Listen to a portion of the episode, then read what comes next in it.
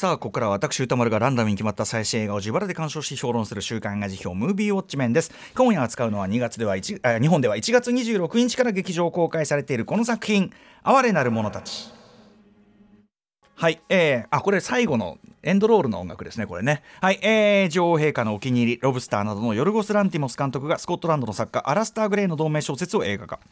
自ら命を絶った女性ベラは天才外科医ゴドウィン・バクスターの手により胎児の脳を移植され奇跡的に蘇生。宝刀宝刀者の弁護士ダンカンとともに大陸横断の旅に出るだいぶはしょってますけどね。まあだからあのー、なんていうのかな。えっとフランケンシュタインの怪物的な話のさらにちょっと展開版というような感じじゃないですか。女性版というかね。はい、えー、プロデューサーを務めるエマ・ストーンが主人公ベラを演じる共演はウィレム・デフォーマーク・ラファロなど。第80回ベネチア国際映画祭で最高賞の、えー、金獅子賞を受賞。第96回カデミー賞では作品賞監督賞主演女優賞など計11部門にノミネートされているという作品でございます。非常に注目度が高い。ということで哀れなるものたち、えーと、もう見たよとリスナーの皆さんからのメールをたくさんいただいております。ありがとうございます。メールの量は多い。あの劇場を見る限りお客もすごい入ってるしあの評判が広がってる雰囲気みたいなのも感じますしね、えー、賛否の比率は褒める意見がおよそ8割、えー、主な褒める意見は心強さ勇気解放感学び成長し続けることの大事さなどさまざまなメッセージを受け取った。衣装やセット撮影などに目を奪われた。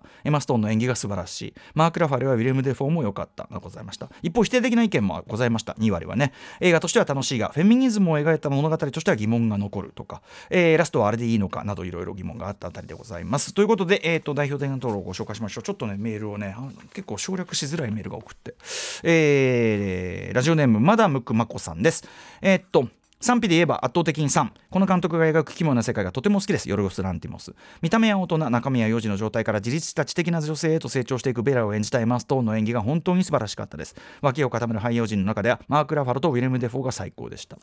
原作小説では特定の年代を舞台にしているそうですが、まあ、あのビクトリア朝時代ってね、まあ、その雰囲気はまあ一応残してはいますけどね、えー、映画ではそれをそのままなぞらないことで、えー、画面に面白みを出しさらに古い社会の枠組みにとらわれないこれからの世界のイメージを見せてくれたように思います。ベラもしくは劇中の世界そのもののような奇妙でどこかとぼけた劇伴も素敵で、えー、鑑賞後の車内で聞き直しました。内面とともに変化していくベラの衣装や他の登場人物たちの彼女ほどカラフルではないものの凝った衣装の数々。マーク・ラファロのベストとかすげえ凝ってましたけどね、えー、数々はハイブランドのコレクションを見てるようで終始目を楽しませてくれました。可愛らしいイメージのあるパフスリープこうふわっと広肩が広がったね服ね。形と素材で肩パッドのような強さを感じるデザインにも見えました。まあ、これ両面的な感じってことですよね。後ほどちょっと衣装の話の時に触れられたら触れます。えー、R18 プラス指定作品ということで、さっき、えー、セクシャルの描写も多くありましたが、18歳以上が見れますよと、えー、ベラの好奇心の矛先や経験として描かれているため粘度のあるいやらしさを感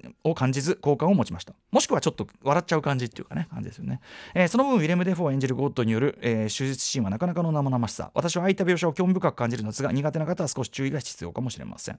ラストシーンは彼女もまた哀れなるものである。人は誰しもそこから逃れられないという意味だと受け取りました。ラストはだから完全なハッピーエンドだとは受け取ってないということなのかな、えー、それを自覚した上でベラのような柔軟さと吸収力を持っていたい。そして知的で想像力を持った人でありたいと思いもっと自由に興味がある物事に飛び込んでいいと肯定されたような背中を押されたような心強さと勇気をもらえる作品でした、えー、近年フェミニズムを描いた作品に触れる機会が多くなりその経験を重ねたことで男性の生きづらさについてきちんと知りたくなっています。というような、えー、ことでございます。むしろねこれはその男性側の反応によってそういう話話っていうかそういうテーマ性が浮かび上がるってこと部分がありますよね男たちがどっちかっていうとそのベラの行動についていけなさ加減でその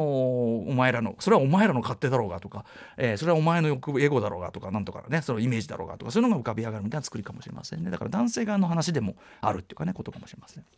えっ、ー、とですね、えー、あとね、アキラ30%さん、えっ、ー、と、ちょっとこれ、ごめんなさい、えっ、と、省略しながらいけんのかな、ちょっとできる限り読みたい、えー、哀れなる者たち、賛否で言えば3ですと、美しい美術で現実世界とは少し違う幻想的な世界を表現し、主人公ベラの成長に伴って変わっていく画面や衣装に目を奪われました。映画館の大きなスクリーンでじっくり見られてよかったです。これは本当にそうですね。え、未熟な女性が人々、本、世界に触れて自立した女性に成長するだけならよくある話ですが、この映画はそこに女性の性欲、主体的な性の在り方が重要な要素として描かれていることに、開放感や救われた感じがありました。私には忘れられない映画になるはずですと、まあ、で個人的に、あのー、自分の要するに女性にもその性欲というのがあるのにその社会の中でそれがあんまりこうなんていうか公のものとして、えー、なんていうかな扱われていない認められていない大っぴらに言うもんじゃないみたいになっちゃってっていうことを、えー、含めて書いていただいて、はい。えー、ベラに同行するダンカンが、えー、船の中で、えー、老婦人と黒人男性に出会い本を読んで考えることを覚えたベラから本を取り上げて海に投げ捨てるシーンは現実にもよくあることつまり女性が学ぶこと自分より賢くなることを嫌がるだことだと思いました。これねしかも女性が学ぶことをもう犯罪呼ばわりとかあの暴力で抑圧してるところだって全然国によってあるわけですからね、えー、ただ読書好きとしてはお前を海に投げ捨てたらかと思うほど不快で嫌な描写で鮮やかに記憶に残っています。現実にもよくいる器の小さい女性蔑視的な、えー、嫌な男役を引き受けてミュール・モラスに演じたマーク・ラファロに助演男優賞をあげたいですと、えー、ベラの父代わりであるゴトウィンは事実の父親が研究のために息子を実験動物扱いして虐待をしていた毒親でだからそのそれをある意味受け継いじゃってるわけですけどゴトウィン自身も初めはベラを束縛して思い通りにしようとしたもののベラ自身の考えを聞き旅に出発させたりあれはまさにあの可愛い子には旅をさせろっていう言葉が浮かぶくだりでしたよね、えー、終盤は穏やかな顔で父の言葉を引用したりと行動が変わっていました。でまあ途中でそのベラの代わりをまた作ってみてそれが思い通りにならないからっつってなんかとかね。あれもいろんなメタファーにとれますけどね、えー、いろんいろんなだから解釈ちょっとできるんですけどね。はい。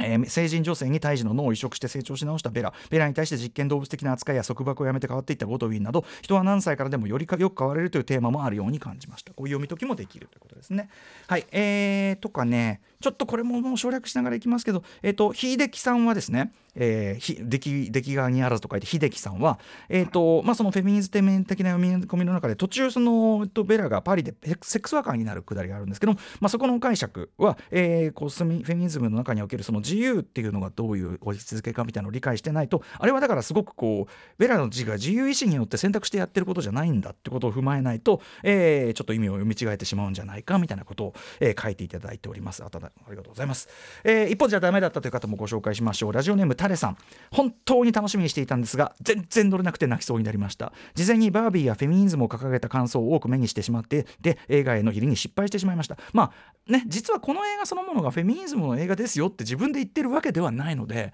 あのー、なんか過度にそこのところに期待を高めてちょっとこうじゃないんだかったんだけどこうじゃないんじゃないかって感じる感想はあの他にもありましたね、えー、正直ベラ像もベラの自立や解放のあり方もスノブや文化人だスノブな文化人男性が描いた夢としか思えなかった。俺たちがギリエレクトできるフェミニズムって感じ。というかむしろ解放とは真逆のいつものヨルゴス・ランティモス印のオリと人間の差がからの逃れなさをより残酷に描いてると思いました。これはだからさっきの肯定的なメールのラストの解釈ともちょっと通じてるのかもしれないですけどね。つまりプアシングス哀れなる者たちっていうかど誰をどれどれを指してるのかっていうことを考えていくとえー、ってことかもしれないですね。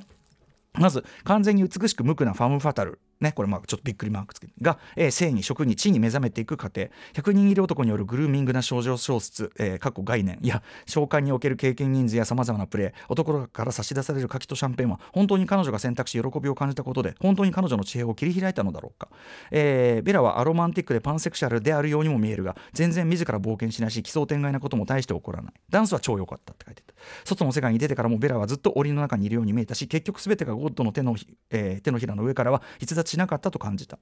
えー、ハンナ・シグラからこれマーサというね船の上で出会う、えー、あれはねあの昔から活躍あの女優さんですけどもハンナ・シグラから本を授かるエピソードはハクビだった。けれど、えー、私がベラだったら絶対にハンナ・シグラはじめ、えー、老若男女とセックスしてみたいって思うけどな、ね。えー、外界的見地からも。そもそもエログロ王と、えー、胃液泡は描かれるのに口から吐くね泡ね、えー、子宮も生理も性病も避妊も脱退も性交痛も描かれなくて、えー、召喚で稼いでいると高らかに宣言されても押すといった感じでした、えー、でかっこつきで前儀泣きのセックスから学びとかもう地獄でしかない。女ばっかり賢くて学ばせるのもうんざりだしだし、えー、マーク・ラファレは将軍みたいな女を魅力的に描いてみてほしいです。ちょっとまあその図式的ではありますよねそのね。あの女性は賢くて男はバカっていう描き方には確かになってる、えー、創造主を継承し意思を志すという展開は肝のはずなのになんだか薄ぼんやりしていて致命的的だと思った、えー、結婚という戦略や伴侶選びも。ということですねもちろんエマ・ストーンは素晴らしかったしビクトリア調な衣装かけるスミスチューンパンクな美術も絵画のようできらびやかだったのですがということですけどねうんあのそうねまあまああのこういうふうに読めてもしまうところがあるやもしれないですね。これあのエマ・ストーンのそのベラノが最後、まあ、医者医者になる勉強をしててもっと言えばあの、えーとまあ、ちょっとパートナー的になるあの召喚で知り合ったあの黒人の女性の影響を受けて要するに社会主義者になってるんですよね。で、まあ、社会運動的なだからそのよりもっと言えばそのフェミニズム的な運動みたいなものもしていくっていうのはこれ原作のその後だと描かれてるし、まあ、それは示唆もされてる途中のハリーとの議論とかで私は社会にコミットするっていうことはあの彼女の選択として僕は示唆はされてると思うけどあのなんか家庭に入ったみたいに解釈してるメールもあってそれは違うとは思うけどそう見えてしまう部分もあるのかなという気もしましたということですね。はいえー、ということででもまあ、あのー、こんな感じでですね、あのー、まあ、基本的にはコメディタッチでね、あのなんていうか誇張されたいろんな世界観なんだけどこの感じでいろんな議論をこう喚起するタイプの、あのまあ、偶話なんでね解釈が開かれているという部分もこの作品の一つの、まあ、魅力の部分ではあろうかと思います。えー、ということで哀れなる者たちありがとうございます、えー、皆さんねメールたくさんいただきましてありがとうございます。私も東宝シネマズ六本木のプレミアシートを押さえて3回見てまいりました。はい、えー、公開初日に行ったんです実はね。あと翌週の週末これ両方ともマジで満席でした。平日昼でも結構埋まっておりました、えー、先ほども言いましたがアメリカアカデミー賞が近づいててまあその中で今年最大の有力候補の一つというのももちろんあるだろうけどもそもそも作品自体の力で面白そうだねっていうことで、えー、評判になっている感じをすごく感じましたね。で実際僕の奥さんがまあちょっとねあの10年に一度級の勢いでめちゃくちゃハマってて、はい、もうあの映画館でかかってる限りは行きたいっていうぐらいハマってますね。ちなみに彼女でも前にそんだけハマったの何言ってたらジョニー・トーのエグザイルっていう。どういうこったいっていうことなんですけどね、えー、面白いですよね、はい。えー、でもまああのそれもそんだけハマる人がいたりとかね人気があるのも納得というか先にと言っちゃいますけどまあ、もちろんそのいろんなストーリー上の,、ね、そのご意見とかあるのはもちろんあの存じた上で言いますが、まあ、映画としてむちゃくちゃ面白いです。えー、ぶっちゃけ今大半の映画、えー、大手のねごめんなさい大手の映画館でかかってる新作の中で、えーと、どれか1本と言われたらレーティングに合致する範囲つまり18歳以上の方にそれを聞かれたら迷わずにまあ哀れなる者たち見とけばっていうふうに思いますね。えー、まあもちろんそのある種のファンタジーなんで、えー、言っちゃえば女性はまあそのファンタジー的な意味も込みででももちろん現実を見据えたファンタジーという意味でスカッとして男性は身につま男性はより現実的な意味で身につまされると思いますが、えー、大人の偶は絵本的な毒気たっぷりな大人の偶は絵本的な。そもそも監督のヨルゴス・ランティモスさんはこれまでもずっと毒気たっぷりの大人の偶話的な作品を撮り続けてきた人ではあると。いうことですね。その中でも今回はひときわとにかくキャッチーでポップってことは間違いないと思います、えー、改めてヨルゴス・ランティモスさんねまああのもう山世界的巨匠になりつつありますんでどんな監督かちょっとざっくり振り返っておくならば、まあ、ギリシャの方で、えっ、とあのギリシャの奇妙な波っていうムーブメントを牽引したという方ですね。これえっ、と今ジャイホーというねあの配信サービスでヨルゴス・ランティモスのえっ、とそのちょっと日本ではソフト化されてなかったアルプスという2011年の作品を含む3作品あの奇妙なギリシャの奇妙な波ムーブメント関連の小特集って感じで3作品見れるようになってるんでちょっと興味ある方ぜひ見ていただきたいんですけど、えー、でヨルゴス・ランティモスこのコーナーだと2019年3月8日、えーと、女王陛下のお気に入り「ザ・フェイバリット」というね、表の中で、まあ、ちょっとそのこういう作風ですよっていうのをまあ説明したんですけど、えーまあ、まずすごく偶話性が高いと。で一見現実をもとにしているようで実はとんでもなく変な歪んだ設定法則性に全体が支配された世界を描くと。でそれを映画的に表すかのような異様な印象を残す例えば魚眼レンズとか、えー、広角レンズ使いとか、えー、変わったカメラワークプラス、まあ、そのダークな笑いのセンスみたいなのがあってそれを通じて社会の中の特にその、えーと、人間のその支配権力関係みたいな、えー、あるいは人間というものの理性と動物性の圧力みたいな、えー、そういったものを、まあえーと、浮かび上がらせていくみたいな、えー、そんなふうな説明をしましたと。で、えーと、2015年「ロブスター」という作品で英語作品に進出。つまりそのさらに世界的な存在となって以降特にその、えー、と今回のプアシングスの、えー、哀れなる者たちの前前作にあたる女王陛下のお気に入り「ザ・フェイバリット」は、えーまあ、大きなターニングポイントになったと言えまして、えーとね、編集のヨルゴス・モヴロプサリディスさんという方以外はそれまでチーム的にやってきたスタッフから例えば結構変えてて、えー、例えば撮影監督は、えー、ティミオス・バカタキスさんという方とずっと一緒にやってきたんだけど、えー、ロビー・ライアンさんという、まあ、ケン・ローチ作品を多く手掛けてきた方に交代で、まあ、このロビー・ライアンさん自身はさっき言ったようなヨルゴス・ランティモス・タッチとでも言うべきスタイルは引き継いでいるんだけども人は交代してますよとか。あとは脚本も、えー、さっき言ったようなそのヨルゴス・ランティモス的世界観というのを共に作り上げてきたと言っていい、えー、エフティミス・フィリップさんという方から、えーまあ、今回のその哀れなる者たち。と同じくえー、エマ・ストーン主演でやはり、えー、これ、まあ、話をちょっと予約すると既存の社会構造の中では抑圧される存在だった女性が本領を発揮して力関係をひっくり返していく話という意味では、えー、女王陛下のお気に入りそして今回の哀れなる者たちともはっきり通じるものがある2021年ディズニーのクルエラの脚本も手掛けているトニー・マクナマラさんというねオーストラリアの方、えー、まあこれであの前作女王陛下からそのトニー・マクナマラさんに変わってますよと。要は、えーまあ、サーチライトピクチャーズ制作になってからってことだと思いますけどこの2作でだいぶシフトが変わったわけですねヨルゴス・ランティモスさん、えー、ちなみにさらすでに実はヨルゴス・ランティモス、えっと、次の作品も撮り終わっていて、えー、サーチライトピクチャーズ制作エマ・ストーン主演で、えー、で、えー、カインド・オブ・カインドネスというね、えー、ことらしいんですけども、えーと、こちらはさっき言ったエフティミス・フィリップさんもずっと組んできた脚本の方が戻ってきてるみたいなんでだからまたちょっとこの2作とはここのところの2作とはちょっと息憤が変わるかもしれませんというねことですけども、えー、とにかくさっき言ったヨルゴス・ランティモスさんの強い作家性とかカラーはそのままに特にやっぱりその女王陛下のお気に入り以降、まあ、本作も含めてよりぐっと見やすいっていうか飲み込みやすいっていうか、えー、いうようなこと、えー、が言えると思います。まあ先ほどね女王陛下表の中でもそれ言ったんですけども、えー、特に今回の哀れなる者たちはさらにさらにですね女王陛下もかなり見やすくなってましたけどすっごく見やすい飲み込みやすい、まあ、めちゃくちゃキャッチーな一作になってるポップでキャッチーな一作になってると思います。もちろんあのあくまでヨルゴス・ダンティモスの過去作と比べたらっていうことですけども、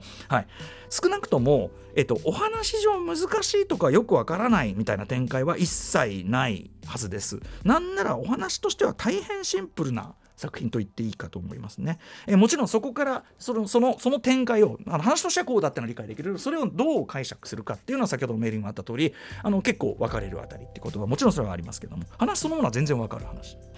えーえー、実際原作小説に対してですね今回の映画化は、えー、先ほどのトニー・マクナバラさんのまずは脚色がですねある種思い切った整理シンプル化をしてるんですね、えー、まあ原作、えー、アラスター・グレイさんというスコットランドの作家が1992年に出した小説日本では早川文庫版がですね、えー、高橋和久さんという方の役で出ている。劇場4パンフにはこの高橋さん訳している高橋さんのインタビューも、えー、載っていて、まあ、ぜひこちらも読んでいただきたいんですけどその中にも説明があるように、えー、実は原作小説結構今回の映画とあのね起こることとかストーリーの流れは大体同じなんですけどだいぶ語り口が違ってですね原作小説はその作者であるはずのアラスター・グレイさんはあくまで、えー、ドクター・マッキャンドルスまあだからあの今回の映画だと、まあ、マックスってあれに当たるような、えー、ドクター・マッキャンドルスが残した、えー、記録を見つけてまあ、だいぶちょっとキャラクターちょっと違うんですけどね、えーと、残した記録を見つけてそれを本として編纂したっていう。変者っていう一応体になってて。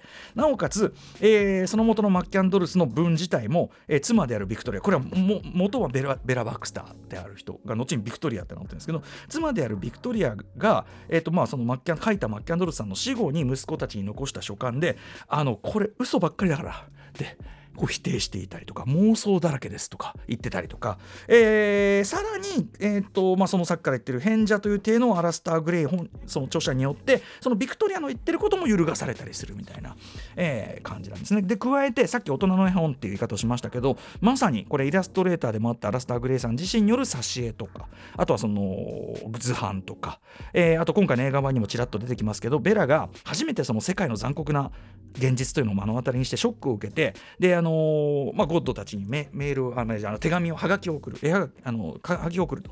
そこで殴り書きした文字が書かれてるっていうね。その殴り書きした手紙の乱れた文字がそのままがこうページに載ってたりとか。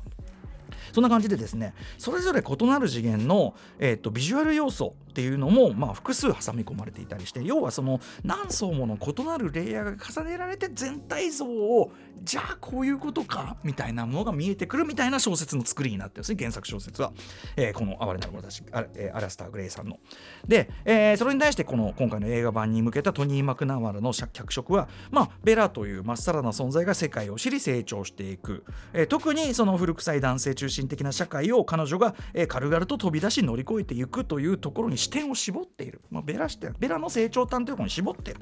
えー、ということですね。でそれに伴って例えば、え、この原作小説だとアラスター・グレイさんの住むスコットランドグラスゴーが、えまあ、結構舞台になってるんですけどそれがまあ映画版ではロンドンになってたりとかあの旅行先もちょっとずつ変わってたりとかちょっと減らされてたりとか映画版ではその、えー、ジェロッド・カーマイケルさんが演じているハリー・アストレイというね非常にこうダンディーなかっこいい黒人男性、えー、彼と戦場でまあこう議論を交わすわけですね。要するにその世界の現実っていうのに対する理想主義っていうのに関してまあ議論するわけですけど原作ではこのビクトリア女王時代の世界情勢により具体的に研究した議論なんですね。かなり突っ込んだ議論をしてます、えー、要するに列強がこういうふうに植民地やってそれに対して搾取される国があって日本はこうでみたいなそういうのも出てきたりするわけです。何だったのに対して映画ではより抽象化そして簡略化された議論になっていたりとか、えー、あとそうですねその、まあ、最後に出てくる、まあ、ある種ラスボス的に出てくる悪しき男性性の頂点である、えー、ブレブレシントン将軍というのが出ますけどブレシントン将軍との顛末含めて終わり方はかなりヨルゴス・ランティモス風味にアレンジされてます。その将軍との成り成り行きもだいぶ違う上に、えっと、小説はだからその先にさらに続いてベラがこういう風に、えー、生きましたっていう。さらにそのそれをなんかそうなんていうのいろいろこう揺るがしたりとか、えー、覆ったりするその難層もある先がさらに続いていくわけですけども、えー、まあ、あのちなみにベラはだからそのビクトリアってなるようになって、まあ、要は社会主義的な考えででそのフェミニズム的な運動も含めて、えー、でもそれと相変わらず世間とはぶつかったりしているみたいなそういうのが描かれていくわけですけど。えー、ということで全体にですねやはりこの映画版の方はより普遍的な偶話として特に女性の成長というのをめぐる、えー、要するに普遍的な偶話として広く機能するように整理シンプル化されていると方向ですよね。えー、でこれはさっき言った前作の女王陛下のお気に入りが、えー、実はこれ20年前にデボラ・デイビスさんという方が、えー、知り合いを上げて書き上げたアルマーシナリオストーリーが元になしながらも、えー、そのヨルゴス・ランティモスが20年後に映画化する際には意図的にその、えーと、元は結構ちゃんと書いてあった歴史交渉みたいなのにこだわりすぎず、えー、現代性がミックスされていた。例えば着るものとか喋り言葉とか結構現代的になってたみたいなあのアダプテーションのバランスと同じというふうに思っていいと思います。だからやっぱりあの脚本家も同じですし、まあえー、出演者もね重なりますしっていうんでね。あのだいぶ同じシフトで作られてるってことですね。でそしてまあこれから言及していきますけどもえー、そのビクトリア朝時代ロンドンまあ、あるいはリスボン、アレクサンドリア、そしてパリというのを舞台にした物語ではありますが、先ほどメールにもありましたけどね、えー、その描かれてる世界はそのさっきから言ったようにそのあえて時代交渉そんなにきちんとやってていうかむしろそこは結構無視してる感じで、えー、まさしくベラの成長のごとくそこから自由奔放にイマジネーションを広げ、えー、なんなら本編に映りきらないような細部まで凝りに凝って作り込まれた美術に衣装あとヘアメイクあるいは、えー、さっき言ったように一見現実をベースにしているようで実は全体がとんでもなく歪んだヨルゴス・ランティモス的世界を映画的タッチとして表す撮影に編集。そして現場で実際に流しながら撮影されたという音楽ですね。音楽先に作って現場に流しながらやったという、えーまあ、そういうさまざまなその映画を成り立たせる映画総合芸術ですからいろんなさまざまな要素その全てが折り重なって唯一無二のベラから見た世界を映画作品として立ち上がらせていくというこの感じはですね。不思議とやっぱりちゃんと原作小説を読み切った時のつまり複数の異なる要素が積み重なってさっき全体像を成している小説だって言ったけど映画として見終わると結局やっぱり美術とか衣装とかその一個一個にメッセージとか読み取りがいがあるので映画というものの多層性にそれが置き換えられてるんでストーリーはシンプルになってんだけど見終わった時の感じは原作小説を読み切った時の感じにしっかり近いものになってるっていう。うん、あだからめちゃくちゃ考えられてるしよくできてんなってかの原作読むとさらに思いますねそれはね。なんならこの小説を映画にするにはこのやり方以外ちょっと考えられないんじゃないかなってものに結果はっきりなってると言わざるを得ないのが現状じゃないでしょうか。他のやり方はないんじゃないかなっていうくらいですね。はい、えー、例えばですね。まあ、じゃあ美術の話しましょうか。もう非常に美術ね美術でも映画ですもんねやっぱね、えー、美術っていうのはその背景とかね舞台とかセットとかのことですけども、えー、ベテランのねそのねこれ美術2人いるんですよ。すごいベテランのジェームズ・プライスさんという方ともう一方は長編映画はこれが初っていう、えーと、ショーナ・ヒースさんというキャリアがもう全然異なるプロダクションデザインのデザイナーの2人。この2人にあえてコンビ組ませてやってるわけ。このやっぱその起用法自体がヨルゴス・ランティモスの技のうちって感じがするんですよね。あの両極のキャリアを持つ2人をしかも2人ともそのなんか違うお互いアプローチは違うけど最後に中心で出会うようにアプローチしようみたいなことを言って相談しながら結構コロナ禍でも捉えてるんで Zoom で相談しながらやったとか言ってるんですよね。はい、面白いですよね。とにかくこの2人によるまあまさに圧巻の美術ですね。これは美術賞は行くんじゃないの？これはね。えー、パンフによればですね全てを歩き回るのに30分かかるというとんでもない規模のセットたち。っていうことですよね。えー、しかもですね、まあ、特にリスボンの街なんか結構大掛かりに作り込んでるらしいですけどもしかもですねさっき言ったようにヨルゴス・ランティモス、えーまあ、広角レンズ魚眼レンズ要するにそのガーッとこうなんていうの世界こう圧縮して世界をギュイーンってちょっとこうねあのねじ曲がった感じでこう一つの画面に収まるような、えー、魚眼レンズ、えー、とか広角レンズを多用するのでセットも要するにその映り込む可能性ここしか撮らないからここだけ作ればいいじゃなくて結構映っちゃう。のであの割と全部360度作り込んでおかないと全体を考慮して作り込んでおかなきゃいけないみたいなこと衣装もしかりであの衣装の方がオープニングあの青いドレスあれ背中から撮るって聞いてなかったから背中も作り込んどいてよかったみたいなことをインタビューで言ってたりしてるんでねはい。例えばねオープニングクレジットのバックにもなってますけどベラの寝室のカバーのかあのかあの壁一面ベラの寝室の壁一面のあのキルティング刺繍が施されたキルティングみたいな。ね。あれ一個一個撮ったってさオープニングでうわ何これ？すげえ可愛いんだけど。でよく映画を見ていくとあベラの寝室の壁なんだと。でそのキルティングの刺繍がされた壁あれで壁が一面覆ってる寝室っていうのはつまり保護者たるそのゴドウィン・バックスターの彼女を世界から守りたいというちょっと過剰な思いの表れ全部がふわふわしてて当たっても怪我しないようになってるみたいなそういう感じも表してる。でも一個一個に書かれてる刺繍は彼女のこれからの世界への冒険を示唆しているようでもあるみたいな、ね、感じがしてもうこの一点、えー、つまりそのこんな感じで全ての細部に読み取りがいのあるディテールが詰め込まれすぎているという感じなんですよね。あるいはですね、えー、とそのバクスターというねあれのね、まあ、いろんなその実実手術室実験室みたいなところもあれば食卓もあればもう全てのところがねあのいっぱい皿が壁に飾られたあの食卓なんかもね面白いですけどもあのね天井にあの耳のオブジェ的な彫刻があるんですね。でこれはね、えーとまあ、つまりこの家全体が解剖学的な細部に満ちてるわけですね、えー、いろんなところにその解剖学っていうのを連想させるものがいっぱいあるんだけどその多くはスクリーンの片隅を通り過ぎるだけでほとんどはやっぱりよく見見えないんですよ映画。だからその世界を作り上げるっていうことなんで、えー、見せるというよりは。でなのでエンドロールでようやくあの額縁のようなクレジットの斬新さありますよね。それもあるさることながらそういうあの美術のディテールがさっき言った耳がこう2つ重なった天井にあるあるんですけども耳が2つ重なったその彫刻みたいなやつもようやくエンドロールでポンポンポンってしかもね1秒はすごい短いんだけど見せられてくるんです。それとあのその額縁みたいな斬新なクレジットが相まってもうその満席のあの客席1人もエンドロール席立たなかったです俺が見てる時はやっぱ見ちゃいますよねやっぱねだから見てるとあああそこここ多分あそこのシスあこんななってたんだとかあこんな壁だったんだみたいなあこんな模様だったんだみたいなのがあそこで見えるようになっててですねそこまで含めても情報量たっぷりってことですね。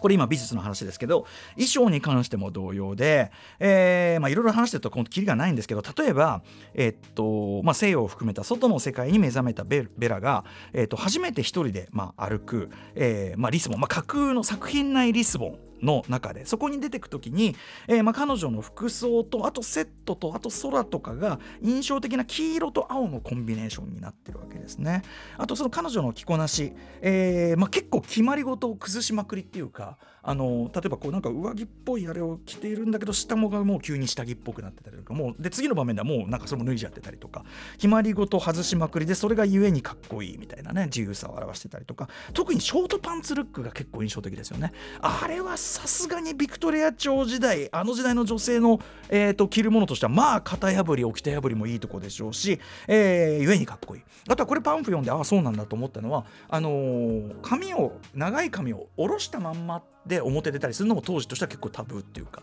起きて破りらしいんですね。あと、まあ、先ほどのメールにもあった通り、肩のパフスリーブ、非常に印象的です。全体にそのパフスリーブの服が多かったですね。あの肩がふわっとこう膨らんでると。あれは、序盤においては、その男たちが求める、彼女たちに求める、ある種幼児的な可愛さの表現にも見えるけど、同時にその肩がこう張ってるわけですから、彼女自身の、えー、意志とか強さとか、そういうものも同時に体現していくものになってる。同じパフスリーブが、えっと、両面に見えるようになってるというかどんどんあのそその場面とか彼女の成長によって違うもの風な見え方をしていくみたいなそういう衣装使いもしてるんじゃないかなというふうに思いました、えー、先ほど黄色がね印象的リスボンでって言いましたけど黄色は実は他の場面の例えばパリの街に降り立った時に着てる最後の方でも着てますね。あの、えっと、ゴム製のコートですね。つまりゴム製ってことはつまりもう時代交渉はちゃんとやる気なしっていうかことなんですけど、えー、ゴム製のコートなど主に僕の解釈では彼女があえて危険な世界に乗り出すとか何かこうちょっと一線越えて何かこうするって時に黄色を着るなっていう感じがしましたけどね。はい。えー、色で言えばもちろん序盤は白黒。で、途中のあるポイントでカラーになるわけです。急にカラーになるんですよね。あの徐々にとかじゃなくてドンってカラーになるそのこうタイミングあの変化が、まあ、やっぱそのすごくなんていうかなわあ色がついたって感じもすると同時にちょっと笑っちゃうじゃないですか。もう要はあのそんなにそんなにいいかみたいな。パーってこう色つくみたいなね。カラー・オブ・ハートっていう映画でね。あの性の目覚めイコール色がつくっていうのをやってましたけどそこのなんていうかその境目が急にドンってくる感じが笑っちゃうんですねあれがそのヨルゴス・ランティモス流のユーモアかと思いますが。えー、あとあの合間合間章ごとに挟まれるあの挿絵的な白黒の幻想的なショット。あれだってさもう2秒ぐらいしか映んないのにさどんなこのワンショットでどんだけ凝ってんの？みたいな。もう一個一個ポスね額装してもう飾りたいようなすごい凝り方してますけども。そんな感じで美術衣装撮影加えてところどころそのランティモスお墓の魚眼使いとかとにかく映像的な映像から得られる情報だけでも正直一度だけではちょっと処理しきれないぐらいのものが入ってるわけですねでももちろんその解釈みたいなのもいいんだけどそのそこに世界が丸ごとこう多層的なもので作られてそれを感じるってことがやっぱ映画なんであやっぱその凄さっていうのは理屈じゃなくやっぱ伝わると思うんですね見てる人にね。さらにさらに音楽ですね。えー、っと、これ、えっと、ジャースキン・フェンドリックさんという方で、えー、っと、この方、まあ、2020年にアルバム、えー、っと、ウィンター・レイズっていうのをリリースしているくらいで、まあ、ほとんど世界的そこまで知られてる人じゃないです正直。えっと言ってみれば実験的ポップアーティストって感じですかね。でまあヨルゴス・ランティモスがその、えっと、ウィンター・レイズというねアルバム。これあのサブスクとかにも入ってるんで聴けますけどあの聞いて大抜擢したというねことみたいなんですけど、まあ、確かにこれアルバムそっちも聞いたんだけどやっぱね確かにあの例えば結構あの打ち込みとかも入ってるようなパッと聞きはポップチューン風に始まるんだけど聞いてくうちに全体が静かに歪んだような音像。みたいな感じに気づいてくるっていうかあなるほどあのヨルゴス・ランティモスの世界っぽい音楽だなっていう感じがすごくする作品でございます。で、まあ、今回ねその彼はその、まあ、大抜擢を受けてですね、えーと、やっぱりなんかオフィシャルインタビューっていうのがあってですねあのー、によればですねまあ、この番組の本質をいろいろ解釈しようとして、まあ、なんかそのだからあのそういうさっき言った解剖学的なディテールを美術とかやってるじゃないですか。音楽でもそれをやろうっていうんでなんか古いそういう医学書を読んでみてなんか音楽に応用できないかこう考えたりしたっていうことなんですけどそこで例えばどういうことをやってるかっていうとその有機的なものと人工的なものの境目っていう、まあ、ある意味そのね人造人間でもあるわけですからそのベラは、えー、有機的なものと人工的なものの境目っていうのを表現するために例えばパイプオルガンとかアコーディオンみたいな要するにその直接息を吹きかけるんじゃゃなくて機械仕掛けでその空気を動かして鳴らすような機械的管楽器の音をあえてその人が吹いてる的な時に生じる曲げるって本人は証言してんだけどその本来であればまっすぐな音しか出ない機械的管楽器をあえて曲げるように後から加工することで奇妙で不気味な感情を出しました。って言ってるんですよね。これ分かりますよね？映画見ちゃうと、ああ、あの感じかってちょっと分かると思うんですけど。はい。えー、で、まあさ、さっきも言ったように、撮影前には音楽を完成させて、俳優たちはそれを流しながら演技したってことなんですね。なので、例えば、序盤、ベラが食卓に座って、もうすごい最初の方です。タンタンタンタンって、あの、え、ー、と、あのメ、メロディーに合わせて、バンバンバンバンって叩いてるじゃないですか。俺見てて、あ、これなんどうやってシンクロしてんだろうと思ったら、まあ、単純に音楽流しながら、あの撮影してたからっていうことみたいですね。はい。あとはまあダンスシーンとかね後ほど言いますけども最高のダンスシーンとかね、えー、そういうのもやっぱりもう音楽が先にありきで作ってるってことですね。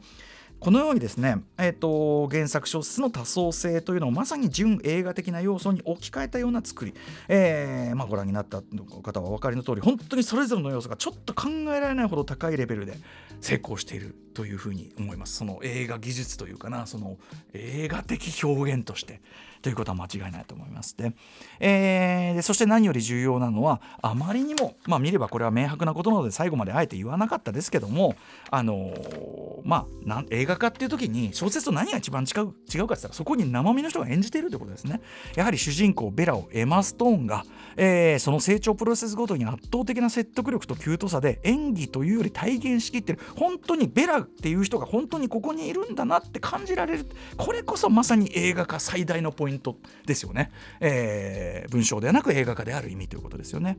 例えば中身は赤子の時のあらゆるものに目を輝かされるあの好奇心。これ内面がそうなんだろうなってやっぱ見えるしえー、外の世界の存在を知り、まあ、性の喜びに触れ、まあ、過剰な方から脱することをまあ望むようになり、ちゃえば思春期ですね。思春期的な苛立ちと高揚感みたいなのを感じてる、あのくだりであるとか、えー、あとはやっぱりさっきから言ってるように例えばあの体の内側から湧き出てしまうダンスへの衝動。おダンスとは本来こうであったこう生まれたのであろうというようなダンスが誕生する瞬間を見るようなあのダンス、えー、あの楽しさ。あの高揚感っていうのももちろんそうだしそれをなんとか西洋上流社会的ペアダンスに落とし込もうとするマーク・ラファロを演じるダンカンの苦し紛れのステップ、えー、あれももうめちゃくちゃおかしいですよね。あのだからマーク・ラファロラファロではダンスうめえなみたいなでもこう無理やりこうやってなんかこうこうやってこうそれこそこうワインニーダンス風にこう腰を動かしてガンガン行こうとするのをグイッとこっち引き寄せてなんとかペアダンスに持っていくみたいなあのあの格闘にも近いようなあのやり取りもめちゃくちゃおかしいダンスシーンですけどね名シーンだと思いますし。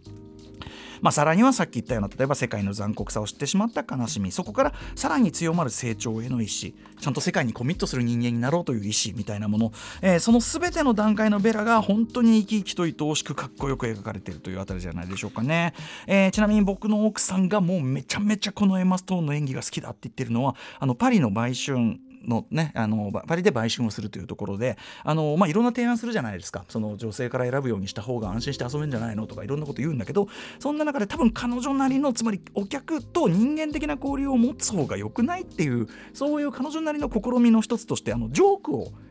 あなたは子供の時の話して私はジョークを言うっていうところがあるじゃないですか。そこで、あのー、この作品の中でも結構珍しくそのベラが本当に心の底から嬉しそうにつまり多分通じ合ったってことが嬉しくてこここのこんな場でねこんな場でなんだけど通じ合ったことがやっぱギリ嬉しくてすごく心の底から笑ってるこの映画の前提でも結構稀有な笑顔の場面なんだけど、まあ、僕の奥さんはあの笑顔を見るだけで泣きちゃ泣きた泣くなるみたいなことをおし言ってましたね。はい、ということでもう確かに確かにみたいなねそんなとこも含めて。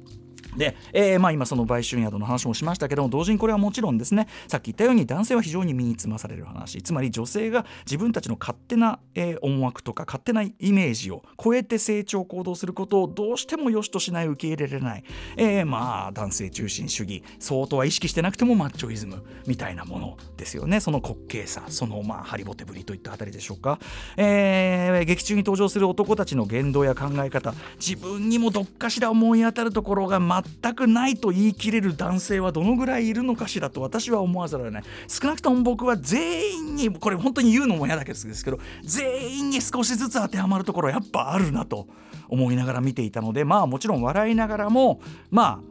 赤面といったところじゃないですかね。はい。えー、あとですねさっきも触れた僕非常に印象的だったのはハリー・アストレートのその世界認識に関する議論ですね。世界というのは残酷なところだと、えー、に対してその何て言うかな理想主義みたいなものを話すわけですけどもその絶望的な現実を前にその要するにこれかように現実というのは絶望的だから理想なんかは打ち砕かれると。だから現実主義。現実主義という名のまあ霊障主義ですね、えー、ニヒリズムに徹するしかないんだよっていうことを言うハリーに対して、えー、まああのベラはねある回答をするまあ僕はすごく優しい厳しくも鋭くて厳しいけど優しい返しだと思ったんですけどこれ実は原作小説も同じことをベラが思うんですね。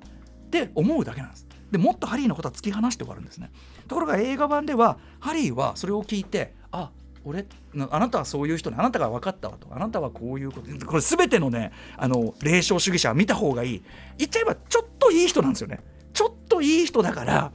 そういう態度を取ってんのよねっていう。でも弱いからそういう態度を取ってんのよねってことを言うんだけどハリーがそこでこれは小説とは違うあの場面でそうかもって言って。でベラはそれそれに対してねっていうかもう完全にもうこっちの方が大人になってるわけですね。あなたはその現実を受け入れられないだけなのよね。優しい子なのよね。弱いけどみたいな感じで、えー、優しくキスをするというつまり、えー、こんな感じのあのちょっと小説家と版とあの展開は同じだし論理も同じなのに着地がちょっと違うみたいになってるわけです。あるいは、まあ、後に結婚するマックスの扱いとかも実は小説とかと全然扱いが違って映画版の方は、えーまあ、男性側に対する少なくとも今後の可能性つまり思い直したり反省したり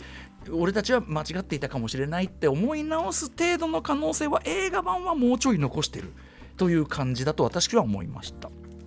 ちなみにこのあのマックスに関してはですね、まあ、後に結婚する、まあ、比較的おとなしい男性なわけですけどあの鳩のような結婚をいずれしましょうねっつって。でも私今はダンカンと冒険しに行くなんつって言うじゃないですか。そしたらそのリスボンに行って、まあ、要はマックスと、まあ、ジョージにふけてるわけですよねベラはね、えー、ファックにふけてるわけですけどもそこにふけところにカメラが急にこうすごいヨルゴス・ランティモス的なこうふざけたパンをするわけです。カメラがこうやって右側にこう行くとタンスのところにパタパタパタって鳩が来て鳩が見てるっていう。こういうね何ていうのかな。えバカなの？っていう ギャグを感を入れてくるのもヨルゴス・ランティモス。あの前回の女王陛下のお気に入りで、あの、鹿とかロブスターを出してくるっていう あの俺の作品です。みたいな。えバカこれギャグなんだけど、えー、それもちょっとねヨルゴス・ランティモス印かなという感じがいたしました、えー、マーク・ラファロで本当にこんなに笑わせられるとは思いもしませんでしたって感じですね。リスボンのバーのシーンでは僕は思わず声を上げてあって思わず思ったより強めだったんであってこう言ってしまいましたし、えー、あれねパリでそのベランダにいるベラにその下にいるね彼が泣きつくシーンあれ予告とかでも何度も見た場面なのに本編の中で見るとあんな笑えるとこで出てくんだっていうね最高ですね。まだいたの。最高ですよね。はい、えー、アレンジされたラスト。まあ、あの権力構造の逆転とあと置き換えっていうのはこれすごくまさにヨルゴス・ランティモスさん的な、えー、風味のすごい強い着地と言えるんじゃないでしょうか、まあ、非常に毒血読めな、えー、着地というふうに言えるんじゃないでしょうかね。あの,、まあ、あの着地そのものにちょっともやるものを感じた人はその僕はあの十分原作を読んだ後とよりあ示唆はされてるなという感じがいたしますが、まあ、原作のさらに複雑なバランスというかその先のベラの、えー、キャリアなんていうのを見るとさらにちょっとまた、まあ、さらに逆にモヤモヤが増える可能性もありますけど、はい、読んでみるとよろしいんじゃないでしょうか。えー、ということで、まあ、あのいろんなもちろんご意見ご感想解釈あると思いますが一言で言えば本当に隅から隅までとにかく作り込まれてて、えー、リッチだしまあ面白いです。えー、2時間20分ありますけどとにかく情報量が多いのでめちゃくちゃ早く感じるし1回では正直しないし2度目以降はめちゃくちゃ早く感じますということでございます、えー、これはねアートブックメイキングアートブックが絶対に出たら絶対買うしあとホットトイズさんベラ作ってベラ作ってくれますお願いしますっていう感じですね。あと本当にとにかくあのこの作品見てあの例えば解釈でもやった人もあのすごく良かったという人もぜひ原作と読み比べることもお勧めしたい。あの見終わった後の感じが意外と近いっていうところにやっぱり感心してしまう。僕はこれはすごい見事な哀れなる者たち、えー、アダプテーションとしてはすごいものがあるんじゃないかと思いました。これはさすがにアカデミー賞もいいところ食い込んできて当然かというふうに思いました、えー、まあ、ご意見いろいろあろうかと思いますが少なくとも見る価値もうありすぎという感じでございます。ぜひぜひ劇場でいい席取った方がいいかもねケツが痛くならないようにウォッチしてください。After Six Junction.